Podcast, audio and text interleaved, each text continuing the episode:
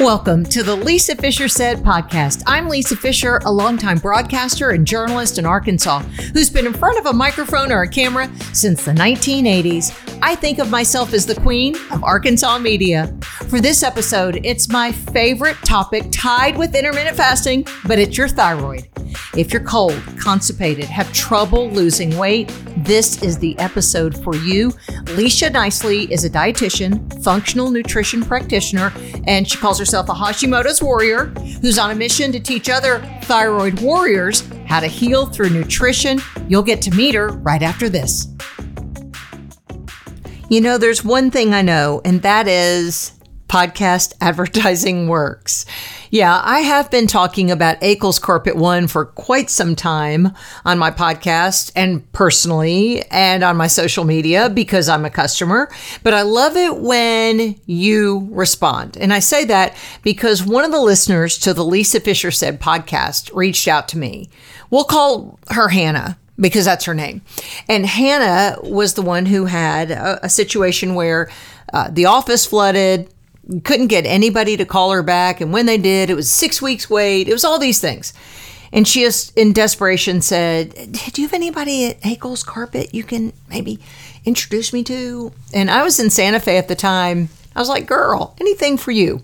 Got her hooked up with Paul. Paul either went out there like that day or the next day, got the estimate, and within like 24 hours, it got taken care of. And that may be 48, but I'm telling you, lickety split. It was done so efficiently, so professionally, and they love the results. That's what everybody says when they shop with Akel's Carpet One. Of course, these are the people who beat the big box store prices. Check them out online, akelscarpet1.com.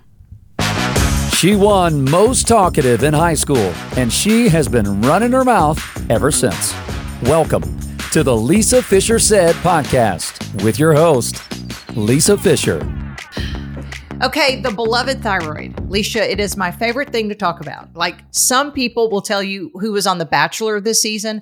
I will tell you who had a swollen thyroid on Oprah last week. Like this is how it's just been kind of the bane of my existence. It also has given me something that I kind of lock arms, especially with women, because we see this more in women than men. But tell me, what was your path into the knowledge of that li- beloved little thyroid uh, butterfly shaped gland we have above our chest bone here? Yeah, absolutely, Lisa. And, and thanks for having me today. I, I too could talk about the thyroid all day long. It's my favorite topic. Um, it's what I do. But yeah, how I got to this place. So, like most dietitians, right out of school, I started a job clinical, um, started in hospital, worked ICU, PCU, really enjoyed it for the first couple years, fast paced, you know, learned a lot. But then I began to realize I wanted to be more outpatient and work with people more long term and help them reach their goals. So I got hired as the staff dietitian at a wellness center and I loved it. We did um, so much great work through nutrition and extensive lab work and lifestyle changes. And that really opened my eyes to how you can support the body in healing. I thought it was incredible. We dealt with, or we dealt with chronic, all the chronic diseases you can think of, autoimmunity. And it was actually during that time that I myself was diagnosed with both Hashimoto's and hypothyroidism during some routine lab work. And it came to a shock uh, at first, both for myself and my doctor, because I thought I was in great health. I, you know, was a dietitian and I was practicing what I preached. And, um, but my lab said otherwise. My lab said that my body was in crisis, that I had been struggling with this for a very long time. And it's true now, knowing what I know, I probably have had Hashimoto's for 15 years. Wow. Roughly.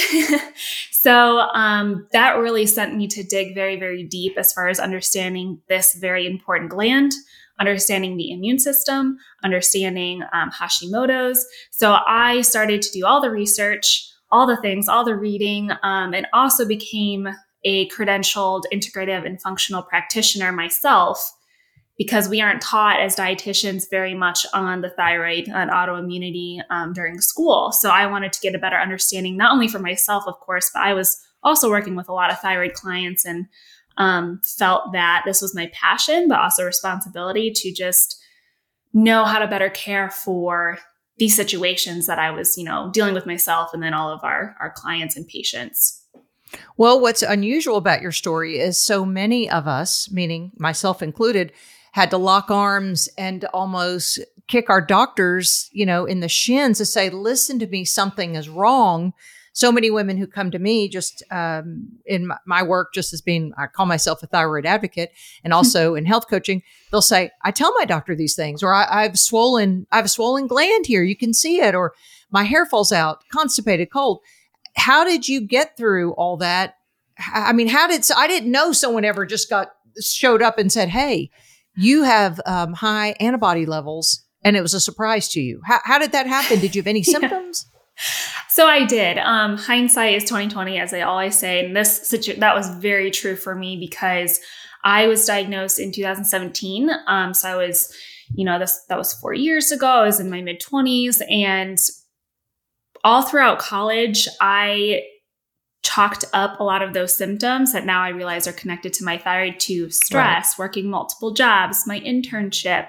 Um, and I just thought it was normal. Um, I think I was also in denial that I can't be unhealthy. I'm also, I'm living very right. healthily, but in, in reality, I wasn't. I wasn't really being aware of what my body was trying to communicate of the symptoms that kept stacking on each other. And then when I got the diagnosis, and for anyone who understands thyroid lab work, like my TSH was 42, my antibodies were through the roof. Oh and my, my, my general gosh. practitioner was like, how are you like out of bed? Like, how are you here? Girl. And I was like, I don't know. I've been like this for a long time. So what, it was what was your antibodies? Do you remember what your It just said greater than a thousand. It didn't okay. even read. It was okay. it was off the charts. Um, and that it took a while for me to process and accept that my body was not as healthy as I had thought. But it also gave me some relief that, oh, you know what? I, those symptoms all make sense now and this isn't normal and I don't have to live like this. So, yes, I agree. Um, I hear many, many hundreds of stories like you do about people come to me and they say, I can't get a full thyroid panel. My doctor won't listen. I can't get the proper oh, um, And um, so although I can't Ugh. relate in that regard, um, I also wish I would have learned or just know what to ask for a lot sooner because my body was probably struggling a lot longer than it, it could have. Okay, well, I'm jotting down some things that, that I want to make sure we mention. One, let's just go over the reference range, and we'll start because you're young. You may not know this. So I've re- since I've done the research for almost you know 18, 20 years. Um, there was a time, Lisha, that the reference range. Okay, so you know there what in used to before 1973 you went to your doctor and you said gosh i'm constipated and cold and he would check your or he or she would check your reflexes and if they mm-hmm. were slow delayed a, a doctor. They were functional medicine doctors before we even knew they were because they would they would find out what's going on to make all this happen. And a doctor would say here go home take this back when there was Armour thyroid before we even knew about it. Mm-hmm. and then in four to six weeks if they didn't feel better they'd go well we'll just cross that off the list. It wasn't your thyroid. Typically it was. I'll just tell you that editor's note. But 1973 abbott laboratories came in and said eureka. We have found a gold mine in this thyroid stimulating hormone test. Don't ever talk to your patients anymore. No, that's not what they said. I oversimplify things. but don't ever talk to your patients anymore. Let them take this lab work and it will tell you if you magically have this condition. And that's when the reference range was 10. Anything above 10 on the thyroid stimulating hormone. So for people listening, they're going, what is that? Oh, wait, is my thyroid low or high? When the number goes up, it means your thyroid's low. When the number goes down, it means your thyroid's high. It's the opposite of what you think. So then they backed it up. And so when I finally, well, I got diagnosed in 03, 18 years ago, it was um, about, some said 5.5, and then they were changing it to 3.9. Mm-hmm. So I was at 3.8.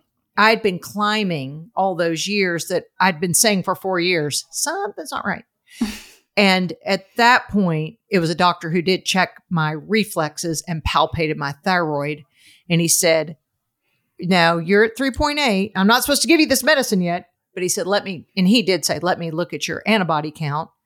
And mine has got have gone up to 2,400 before after mm. the death of a friend.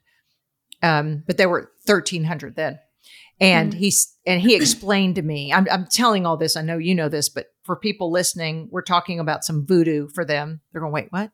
Mhm. Um, he had told me then that my body had, it was a slow, I remember he said it was an insidious attack of the thyroid gland and it does take years. So, like you, you had symptoms, but because you're a high achiever, you're real driven, you stuffed it over here.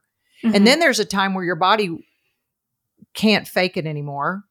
And you pr- you may not have gotten to that point, but let me tell okay, let me explain this. Let me bore you with this.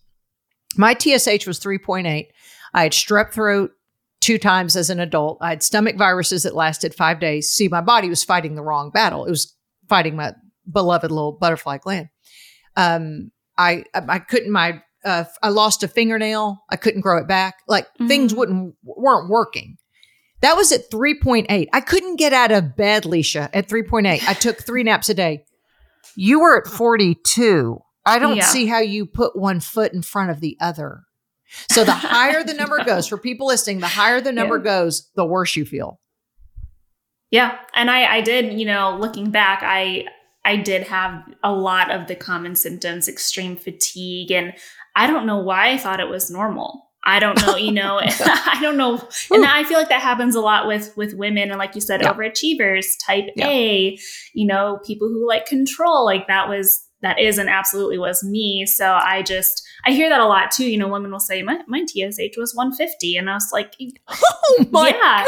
it can happen. And for people who don't know, TSH stands for thyroid stimulating hormone. It's actually secreted by the pituitary gland, but it communicates, it senses the levels of thyroid hormones in your body and tells your thyroid, hey, we need to produce more, produce less. So, in that, you know, with it being so elevated, my brain was like, crisis, there are no Mm. thyroid hormones to be found, you know, and Wow. my thyroid couldn't produce the right amounts because of what I learned at the time, Hashimoto's and my thyroid gland being so damaged and, you know, underproductive. Did you have goiter? I did not. No. You didn't. Mm-mm. That's very unique. Or uh, of the cases I know about, they often then have a swollen gland. Did they palpate your thyroid from behind? Yeah, they checked it, you know, And and, um, had an ultrasound, and Yeah. lo- I was lucky not to have nodules. You know, they did kind of check out everything and refer me to an endocrinologist as they do, and um, somehow I think I got lucky in that respect.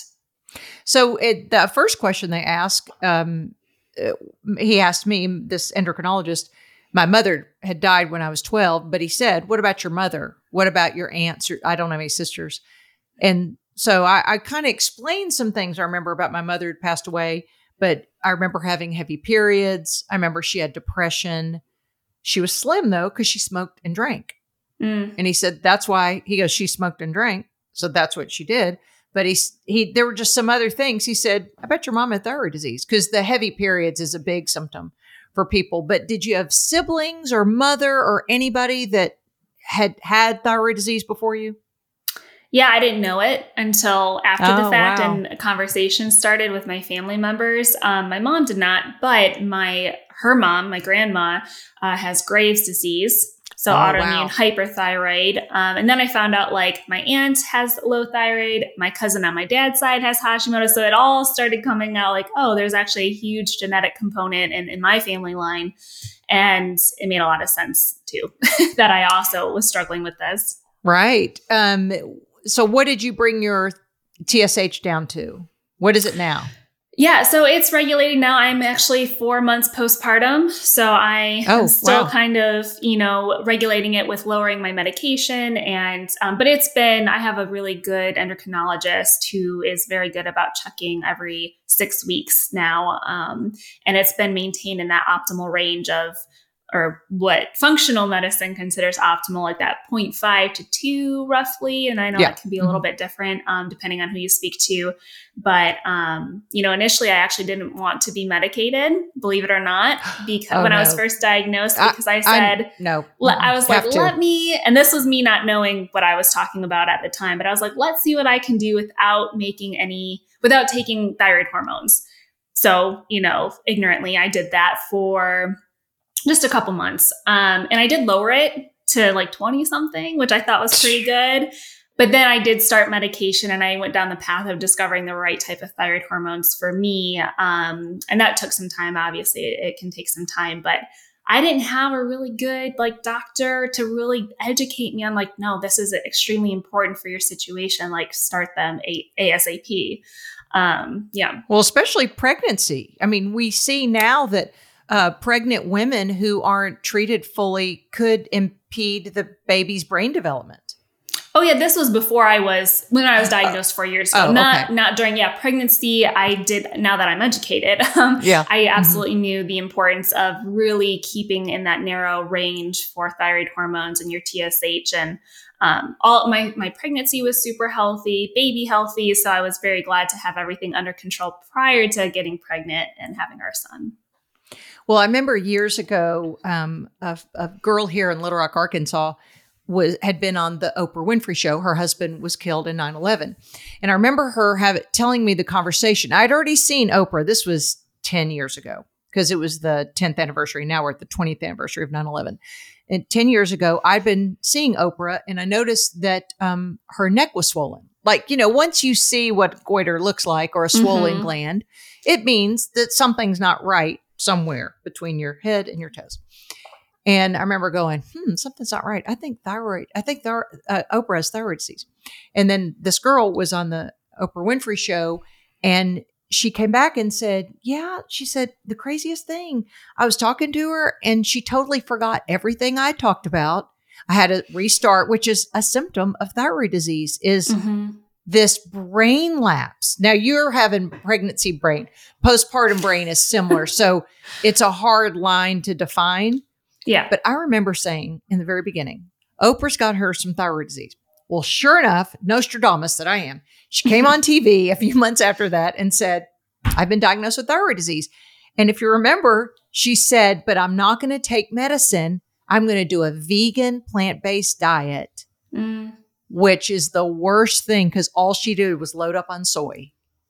Mhm. And, or it is for me. And a lot of people I know. I know I should never make a blanket statement on anybody's nutritional choices, but with thyroid disease, you really have to walk a fine line of Right. soy consumption, or I do. I know, and many people do. And so then she became the you know owner of Weight Watchers, and she lives in Hawaii and has you know 15 homes all over the world, and the rest is history. But my point in all this is you you taking that into your own hands, you righted your ship pretty quickly when you mm-hmm. realized, or your doctor may have come to you and said, "Look, Lisha, you're Yeah. cute and all, but this isn't going to work." I mean, you Yeah. cannot. It's the one, and I don't like medicine, but it's the one thing I have to have if I want to sit up and function and and say words. And it's, I mean, that's something I really try to communicate with clients and, and people I, you know, talk to on a regular basis because many people come to me and they say, I want to get off my medication, thyroid medication. And I'm like, first of all, it's not a prescription drug like you think it is. It is Right. a hormone replacement that your body, most of the time, let's say 90% of the time, you know, people with hypothyroidism are going to need some support. Um, so it's, you know, I know it's a commitment. Sometimes it is lifelong, but if it's going to help you restore that quality of life or be a piece of the puzzle to feel your best, then it's it's worth it. And like I said, oftentimes it's it's needed, um, but it does depend on the root cause. Like, why is your thyroid underactive in the first place? That's something that should always be looked at as well. What are some of the causes you're finding then? And the main cause, and I'm sure you know this, but for your listeners, the main cause is Hashimoto's. 80 to 90% um, is what they believe is a reason for an underactive thyroid, but some other reasonings. I mean, you know, having your thyroid partially or fully removed, obviously, you're going to need hormone replacement. Um, other things that can cause a thyroid to be underactive chronic stress, um, sex hormone imbalances can disrupt thyroid hormones, um, nutrient deficiencies, iodine in particular. Um, that's the most common reason worldwide, but in developed countries, it's Hashimoto's. Um, Then what's So, you causing know- her Hashimoto's? What do you think about that? Yeah, I get asked that a lot. Um, so, from the research and how I've been trained, what we believe for autoimmune development, there's a couple factors that kind of need to be present for that to manifest in a person. Um, so, I already talked about one of them genetics, having some sort of genetic predisposition, um, the integrity and health of your gut. and then environment. So some sort of trigger or something to kind of launch or initiate the immune. Again, it's back to the immune system um, to cause it to be out of balance and start to create antibodies towards yourself, which should never happen, ideally, but it can when the situation um, is, you know, the perfect storm is all there. So a lot of people I talk to have past trauma you know that that starts the stress response and affects the central nervous system. Um, family history super common for thyroid disease super common in women.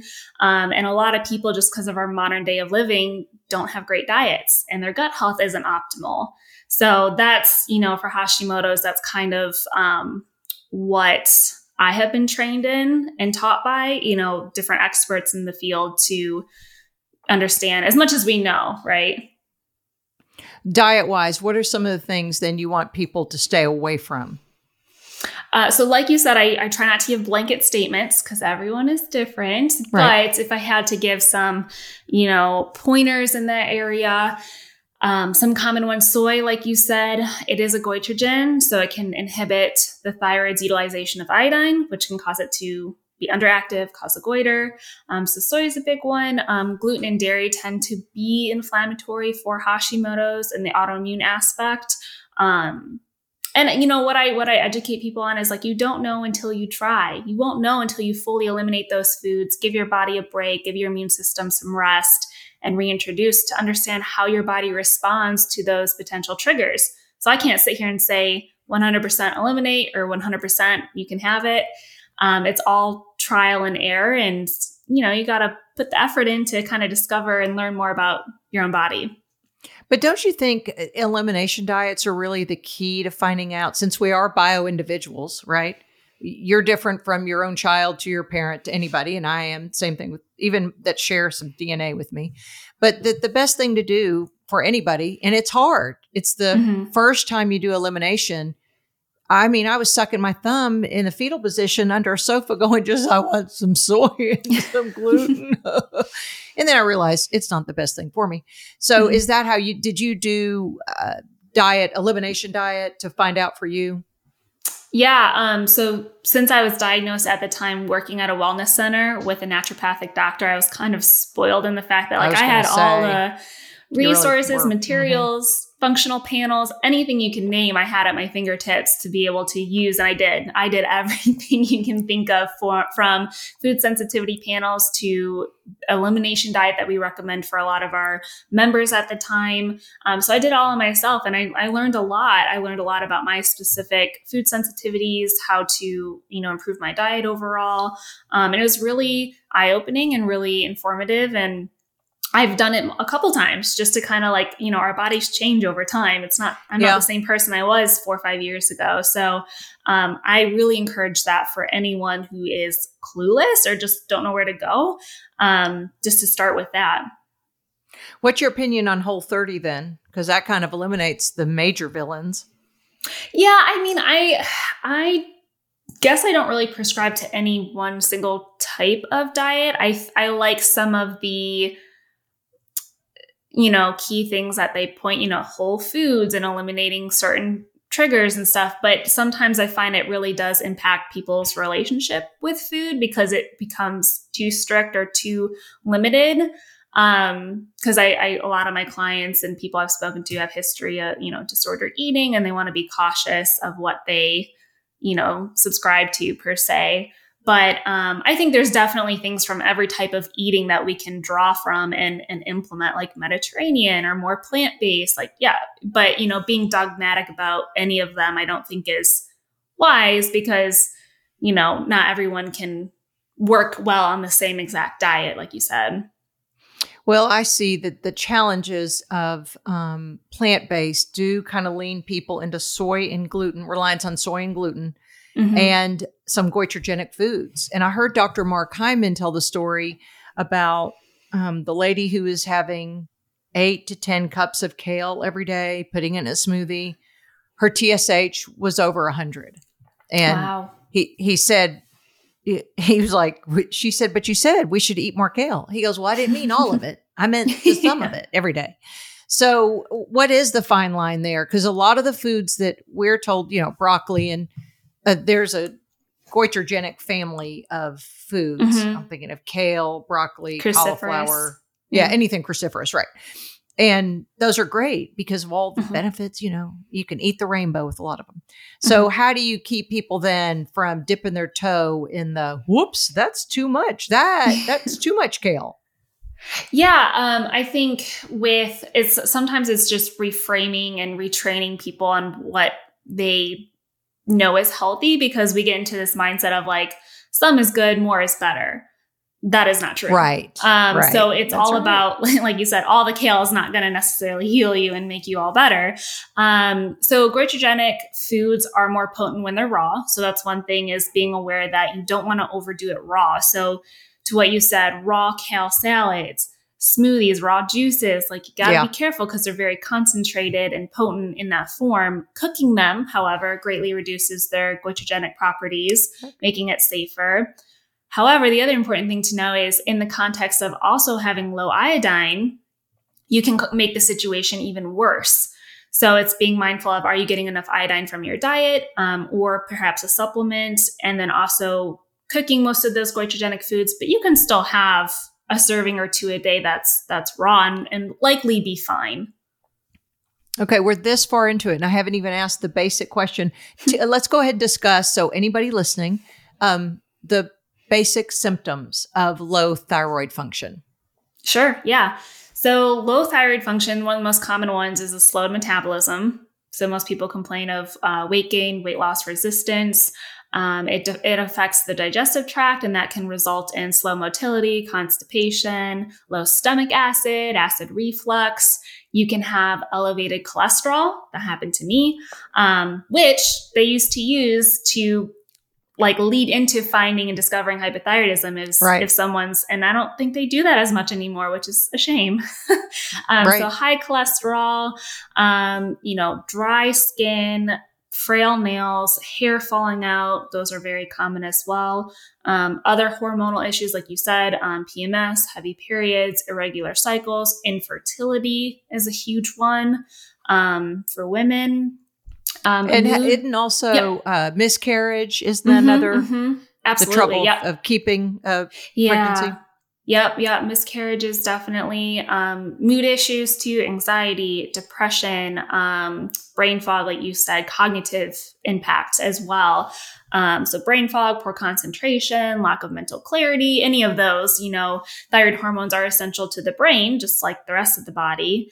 Um, so I would say if I'm forgetting any, let me know. But those are like the, the main. Did we say cold? Cold. yes, too? cold extremities. Um, so your hands, your nose, your feet being cold all year round. That was definitely me, and I hated it. Uh-huh. was And mine, well, you were in Michigan for a while. It is cold there. it is cold most of the time. right. But there was a time too, and I mentioned it earlier, my resistance, my body's ability to fight infection Mm. was uh, nil. And, and it's because my immune system was just fighting all the wrong battles because I have six autoimmune conditions in total.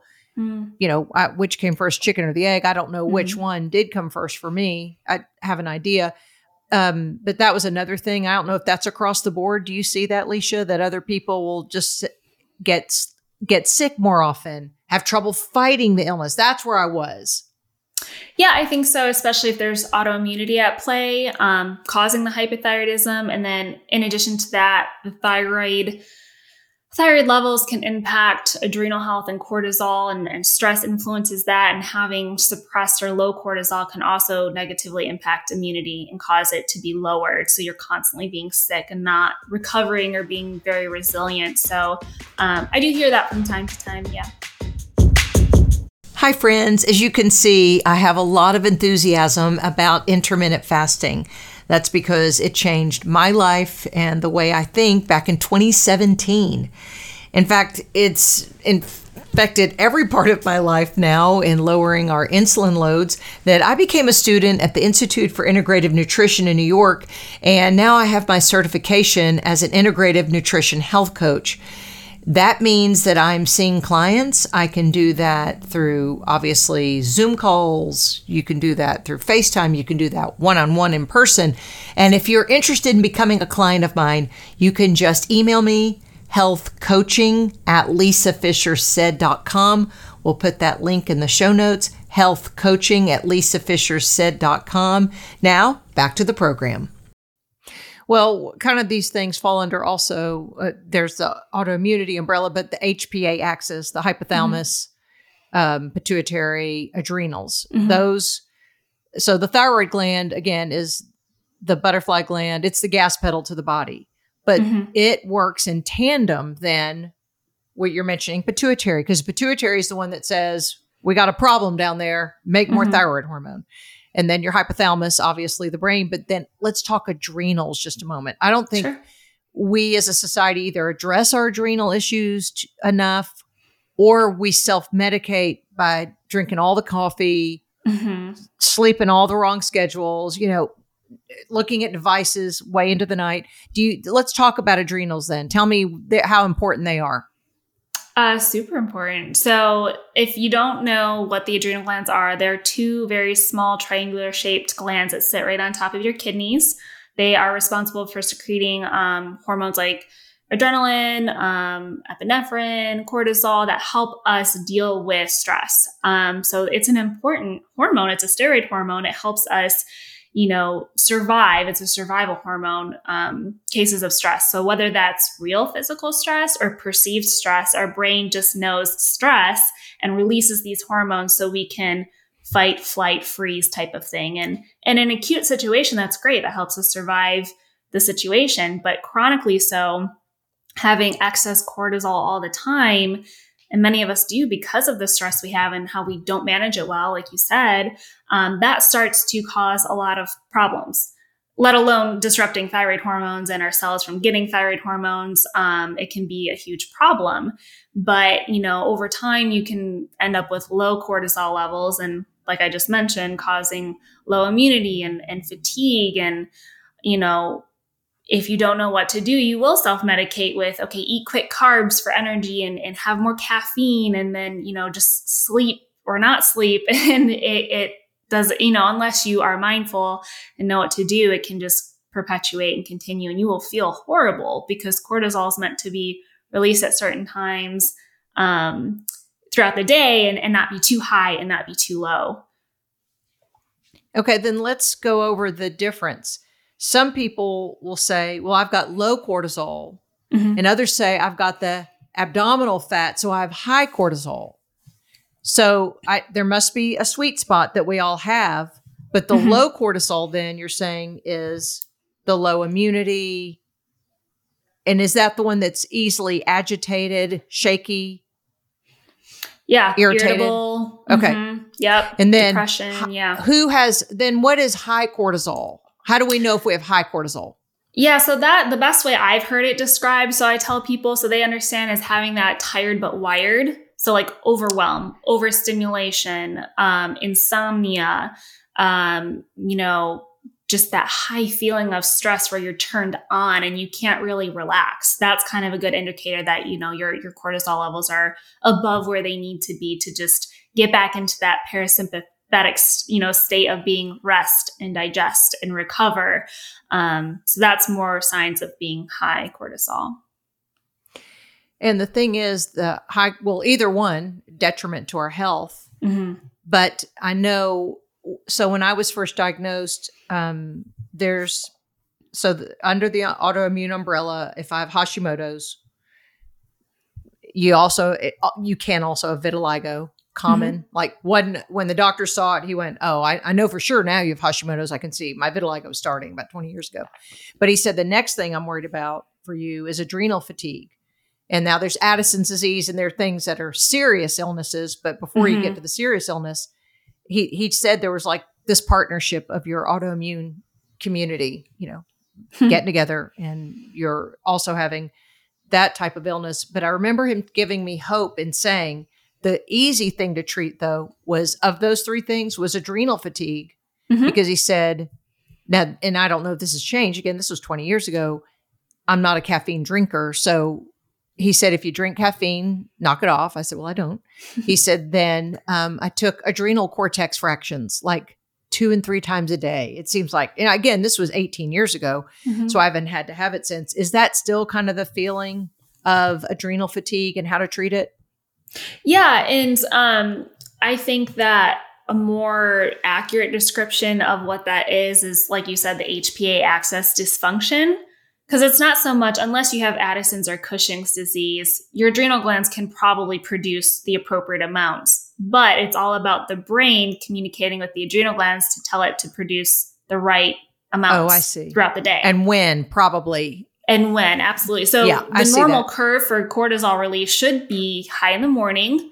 So we can wake up, go about our day, respond to the day. And then, uh, you know, about noon or so, it starts to go down. And then by the evening, it should be pretty low. So we can relax and go to sleep. And it actually is an opposite rhythm to melatonin. Melatonin is low in the morning and starts to increase towards the evening. Um, so yeah, as far as treatment, I mean, there's a lot of things that you can do to to beyond the the vague term of stress management. there's things that you can Right. do to help cortisol output be not too high, not too low. And I can I can talk about some of those if you want, or Oh, if you I'd want love get, to. I, I think this is fascinating. Sure, yeah. So, Yeah. um, some easy things to do that I think, I, I mean, I tell my all of my clients a lot of these strategies. Um, having very balanced, protein-rich meals with fiber, good fats, because having that roller coaster of blood sugar output, you know, too high, and then these going too low, these peaks and valleys, that does cause a stress on the body, and cortisol will be released in response to that to mobilize glucose if you go too low. So oh, I see. staying ahead of the game of balanced blood sugar levels so your body doesn't have to force glucose to be released from the liver from glycogen um, is Okay. a good way to help ba- balance cortisol the stress hormone so protein first thing in the morning balanced meals not waiting too long between meals um, now i know you mentioned um, you know some people do fasting and some people use that for healing too and i'm not saying that's not valid that can absolutely be a great tool for healing depending on the person and what they have going on. If someone's got adrenal issues, blood sugar issues, lots of stress, I that's I don't recommend that right away. We got some work to do first um, to get to that point, and then fasting will be a positive stressor versus being a negative stressor on the system. Um, some other things is you know B vitamins and magnesium are really important. Salt is important for the adrenal glands. Um, I'm not talking about processed salt, but high quality, you know, Celtic or sea salt um, is good to have in the diet. The right minerals, electrolytes, um, adaptogens are becoming extremely popular, so they can be a good tool. Um, granted, you're making the necessary lifestyle changes as as far as proper sleep. Um, proper decompression, um, movement. Movement, actually, yeah, that's a really important one too, is not overdoing it on intense, strenuous exercise that your body is not able to handle. So, boot camps and CrossFit and HIIT training, not everyone is in a good place to, again, the stress can quickly go from a positive stress to a negative one on your body. And your body will respond with, okay, more cortisol, more cortisol. And then you wonder why you're not losing weight. it's because your hormones are disrupted. Um, so, yeah, ditching the caffeine, ditching the processed sugar, um, adaptogens, those are those are herbs that help to mitigate the stress response. Um, a lot of them have dual purposes of even when your stress is high and low, it kind of helps bring it to the middle. Um, some provide energy, some help you relax. They do have different purposes. So I tell people work with a practitioner, don't just blindly start supplementing because you might want to know what you're doing instead of just Right. thinking that they're all good for you. Um, one thing I've noticed too, as women get pre and perimenopausal, Mhm. that um, exercise is a different word. It has a different meaning when you Mhm. reach your late 40s and 50s. And I know that just by seeing my peers go through the same thing, you know, anyone struggling. Um, and one was in our Institute for Integrative Nutrition. One of our instructors told the story about the woman who had trained for the New York City Marathon and she had trained for nine months. She ran 40 to 90 miles a week. She handed in her Wow. food diary. It was pristine. She gained 26 pounds Yeah. because it was too much stress on her body. hmm So the instructor explained how she had been a runner. She was um, probably in her 30s, but as a younger girl, had been a runner, and that she was at a wellness center in New York and was just doing Tai Chi every day. For those of you watching on YouTube, this is Tai Chi. All righty, we're done. And uh, she went on a 20 minute walk every day. She quit running. Her clothes fell off her. And the paradox of that is more isn't better. Mm-hmm. And I just hear so many women. I see them post on social media. I've been doing HIIT for the last six months. I've been doing CrossFit, and my cl- my jeans are tighter. You know, things aren't yeah. getting better. And I just want to say, simmer down, lady.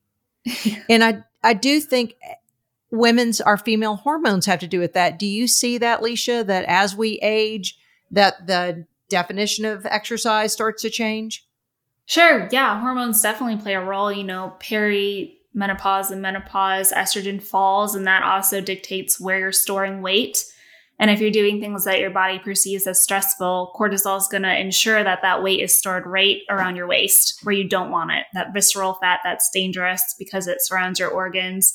Um, so I like to frame exercise as movement because I I, I like, like to yeah like movement that you do throughout the whole day, not just in a block setting. I mean, everyone's schedule is different. You have to do what you can, but sitting for eight hours and only doing 30 to 60 minutes of movement for the whole day, they've done studies to show that that can be worse than doing 10 to 15 minutes throughout the day or just having an active job per se. Um, that is a lot more friendly too on your hormones and, you know, your whole body is making sure that you're not just not moving for the whole day. So Okay, so what what can someone do? Like 10 minute yoga stretches? Go outside. Anything they're going to be sustainable with because I, you know, if I say walking and you hate walking, well then maybe that's not right for you. I right. I personally love getting outside and walking. It is therapeutic. I love nature, sunshine, vitamin D. Um, get away from electronics because my, my job involves me to be on my phone or computer almost all the time. So, walking, it's very low impact. Most people can do it, but other gentle forms of exercise that I like, you know, recumbent bike could be good, especially if you have some people have injuries that they can't maybe walk as much. Um, I really love resistance training and you know 10 minutes 15 minutes is better than 0 minutes so start with what you're able to commit to and you know if you have to break it up to a morning session and an evening session that's great. You know, instead of saying I can't do a full hour, therefore I won't do anything. Well, that's right. That's not going to help sure. anybody. So does I'm trying to think if I, I I do most of my exercise throughout the day, I guess, but at night I wouldn't do it because does it spike my adrenal glands to work? Like you know, it energizes me, and then maybe I couldn't sure. fall asleep. Sure. I personally I like doing like a post dinner walk because okay. it helps yeah. to it does help with insulin sensitivity a little bit and utilizing glucose. Um, if it relaxes you yes some people exercise is stimulating and then they can't sleep. And in that situation like sleep is obviously crucial. So like you don't want to disrupt your sleep. And everyone's different. Some people it helps them relax because they've been able to you know use energy um, and help them fall asleep so they're not so restless. And for other people it provides energy. So i guess you have to understand like what type are you Okay, then let's talk about sleep. I mean, it is, it used to be the word in the 80s and 90s that you didn't need a lot of that because you were a loser if you weren't burning the midnight oil and you were doing 20 hour days at the office. Well, we now mm-hmm. know that that raised a generation of people with broken thyroids and everything else and cancers and all these diseases because of lifestyle. So let's talk about how valuable sleep is. You know, there's some cultures that even take, or some groups of people that take naps every day. And there's some yeah healthcare providers that say, take a nap. Well, would we all feel guilty taking a nap? Yeah, I think you're absolutely right about how our society has labeled rest, which is so funny when you think about it. Um, especially for myself being in the entrepreneurial realm, it's really hard to prioritize rest and recovery and sleep sometimes because you do feel like you have to go go go and there's so many things to do and um, a lot of my clients are busy moms working moms and they they feel like they never have a minute to themselves and that's that's dangerous you know if that goes on for too long it will absolutely lead to burnout but sleep is one of the first things too i start helping people improve their sleep habits and their sleep schedule and just optimize their sleep as much as possible because that is going to set the foundation and the tone for like the rest of healing and the rest of their body. If poor sleep is there, forget about your diet, forget about exercise. Like we need to work on getting the proper sleep first. So it's the backbone, really. Yes. Yeah. I of like your that. health. hmm Uh, where where do you start? Do you start with melatonin? Do you start with magnesium? I mean, what do you do? Is it are you more concerned that people fall asleep or stay asleep? Uh, both. Um, so I don't necessarily begin with supplements. Sometimes uh, magnesium can definitely be helpful. It's a very relaxing nutrient. Um, but more so, just you know, I find out what do you do before bed. Are you on your phone? Are you watching TV? Are you stressed out right before bed? Um, we want to restructure how you get ready and prepare your mind and your body to relax and go to sleep. So sometimes it's working on their sleep schedule. People are staying up past midnight, but they have to be up at 6 a.m. for work. That's not good. Um, so work on going to bed sooner, um, doing things like I said to prepare your body. Whether whether it's uh, an evening snack with some tea, journaling, taking a hot shower or warm bath, something like that to help you wind down, so you're not sitting in bed restless, thinking about the day, um, as a lot of people do, and then they can't fall asleep. Or, you know, cortisol and mismanaged blood sugar can also wake you up during the the middle of the night, which also can disrupt your sleep quality and prevent that deep sleep from being achieved, which is the restorative sleep and very important. So it really depends on the situation. Um, once in a while, I'll use melatonin if it, it might benefit someone, especially if they're things like traveling or job shifts that are not. No, but not often. Then you don't. That's not your first line of defense. Then Not because a usually lot of times if- we, yeah, we Yeah, I- think, oh, I'll just take some melatonin. Sure, sure. I mean, I like to start with the. So here's my my other train of thought too. With that is, if your cortisol is all mismanaged, throwing more melatonin at it isn't necessarily going to solve things. Um, and I like to focus on like the big rocks and the habits first, and then like the smaller rocks, like supplements and things like that, can be focused on secondary. Wow, sleep is so important, and it is it. It's something that we think. Well, I don't need. I'm fine at six hours, and we're not. They say our reflexes are that of a drunk person. You know, all the things. Yeah. Okay, well, let's segue into alcohol. What's what's your feeling on? Uh, you know, women are big about saying it's wine o'clock.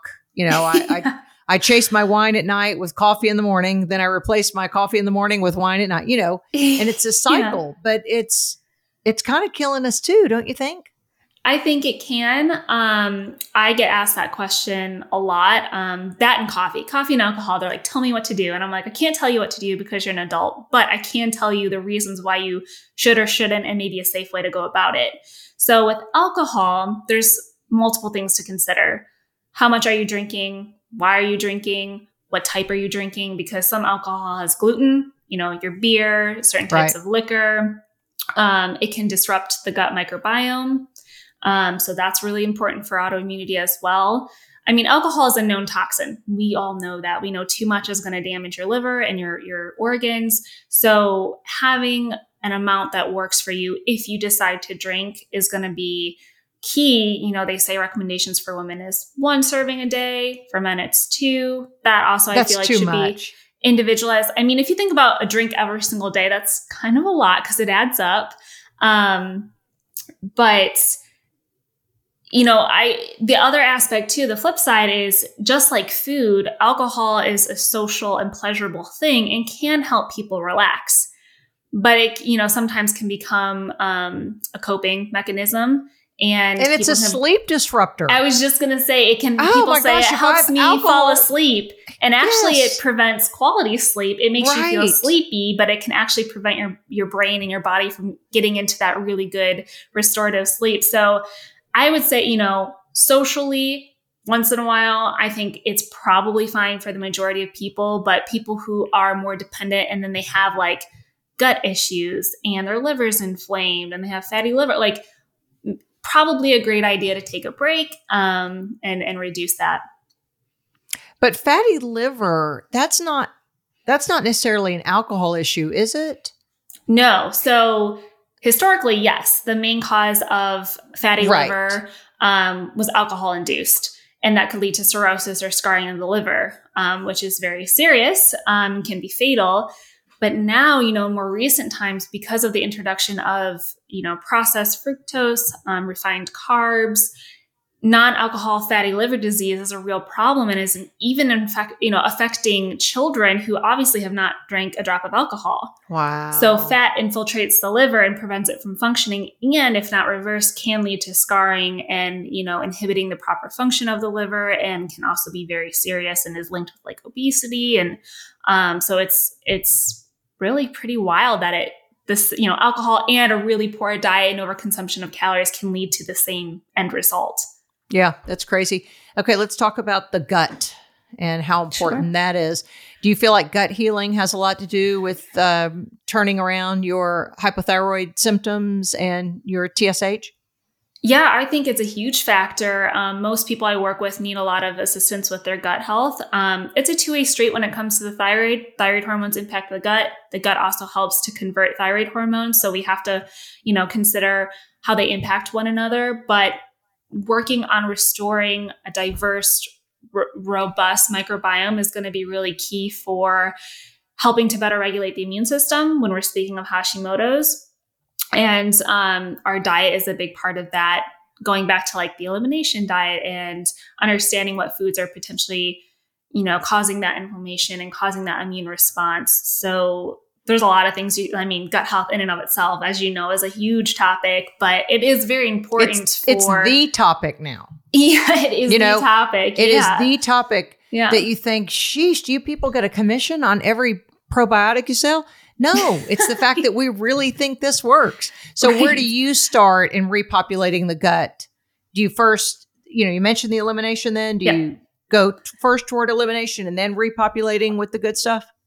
Um, I usually start with both recommending pro and prebiotic supplement and dietary sources at the same time because I don't I think you can start that right away. You don't have to wait until removing, you know, the elimination phase. So I usually start on that right away. I get them on a good um, quality probiotic you know, I work with practitioner grade companies to provide because there are some companies that aren't as you know, as you know, right, good of uh, quality, but um, also food sources. You know, if people can handle them, fermentable or fermented foods, um, prebiotic rich vegetables, and um, what besides the green mm-hmm. banana. Mm-hmm. Which who wants to eat a green banana? Yeah. But, I mean, I know it's supposed to be so good for you. What are the good prebiotic foods and we could have? Yeah, uh, I know asparagus, onions, oh. leeks. Oh, I believe. Wow. I know That's some. Easy. A lot of them they say in their raw state though, which isn't for everyone. Oh, so yeah. I, you know, normally what I say is just get a really good, um, diverse selection of fibrous foods. And uh, you know, even those. Oh, jicama. That's another one. That's a good one. Oh, jicama. Okay. But fibrous foods in general are going to help feed our gut, our beneficial gut bugs. Whereas refined carbs and sugar actually feed the harmful pathogenic bacteria in our gut that can lead to disease and weight mismanagement and other problems. So you you know, just think your nutrition what you eat also feeds your little allies in your gut and you want to make sure you're feeding the right ones. I know I sometimes forget which team they play for because I'm yeah. feeding the wrong one sometimes. Yeah. And I noticed one time when I did do my first elimination diet was around the time my thyroid went out because I knew I couldn't figure out what was wrong. Mm. So I did um what is it when you're removing it was the toxins, it was yeast. Oh, mm. oh, oh my gosh. And that had a lot to do with you know, the cereal I ate in the morning and these other things because the sugar fed the yeast, maybe. And I may be not saying that right. But girl, I'm telling you, I was so, I smelled funny because I had this die off that yeah, happens. Yeah. And I was so tired. But that was my first foray into that was the worst of all the eliminations I've done, probably mm. was that. Mm. And maybe it's because I've tightened up my gut health and I can now eliminate things and they I don't have the feeling that I am this close to ending it all for everybody because yeah. you feel bad. Do you, did you ever yeah. have any of that in any of your eliminations? Um, that mm, flu like and ago. lethargy. I don't think very strong, not strong enough that I have like an acute memory of it, but I know it was it's difficult. I'm not going to say it's like the it easiest is. thing. The first eliminate. time, the first few times you do it, yeah, yeah, yeah. So, um, but I know for some people that's a very real thing, like you said, the die off effect and and having you know getting worse before you get better. Yeah, you know, exactly. you kind of got to just make it through that period. And you stink. I mean, or you don't, but I stunk. And I don't, Sure, I, I can't yeah. imagine. Right. Well, look what I'm going to do. We're going to wrap things up. We're going to send people to your website. All's going to be in the show notes. Uh, the different things she kind of talked about. Oh, we didn't even get to one of the others. Uh, a big offender of the thyroid is fluoride. And Yeah. what's in our water? Fluoride. What's in your toothpaste or your y'all's toothpaste? Not in my Yeah. toothpaste. Not in my water. Not in But what, what's your what's your opinion? Do you keep fluoride out of your diet? Uh, yeah, yeah, as much as possible. So my husband and I, we put a water filtration system on the whole house to also do like you got to think about when you take showers and what you're Right. breathing in, including Right. chlorine. Um, so we did that, and then you know oral care products, re- you know, removing fluoride. And um, I have found other companies, or specifically one that I work with and promote for my thyroid clients because they are one of the best as far as like the natural. Um, Which one is that? It's called Ojook. O J O O K. They're relatively new, and I um, Okay. have become you know close with the owner, and I just I love her products. They're, s- Okay, they're so good. great. My dentist was very happy. I'll just say that. But um, yeah, fluoride um, once upon a time was actually used as treatment for hyperthyroidism. It was used to suppress thyroid function, which they gave if you you a have hyper, tablet. Mm-hmm. yeah, yeah. So, I mean, Uh, you don't want it if you already have underactive thyroid because what it does is it can actually prevent the thyroid again from using iodine, which is crucial. I mean, it's absolutely necessary to form thyroid hormones. The numbers behind T3, T4, those are the numbers of iodine molecules used to create the hormone. So when fluoride is in the same on the periodic table, you can see it's in the same family and chemically it's very similar so that can you know disrupt the whole utilization of iodine for the thyroid and and cause more issues so for people with an underactive thyroid i do recommend trying to get fluoride out of their you know their water and their oral care products and if you have good oral care products you don't need fluoride to prevent cavities and all of that. And that if you have a cleaner diet, uh, you know, if you have a diet that's eating whole foods, yes you don't have to worry about cavities and other things. yeah So there, exactly. I said it. Everybody quit eating crap. Yeah. It's how you wanted to say it, but you're too smart. And you got nerdy there in the end, and I loved it when we started talking T3 and T4 and iodine and oh, stuff. I thanks just, I just get so silly. Hey, great guest. Thanks. You keep telling everybody about this little beloved i gland will right don't there. worry Let's keep it healthy. Did you have a boy or a girl when you had your baby? we had a boy Well, you don't have to worry about his thyroid as much, but Not as much, but we'll Next probably time- check. that's right. And next time, if you have a girl, check her thyroid. Yes, for sure. Thanks for listening to the Lisa Fischer Said podcast. Be sure to hit subscribe and download all the episodes and leave a review, won't you? The Lisa Fischer Said podcast is produced by ClantonCreative.com.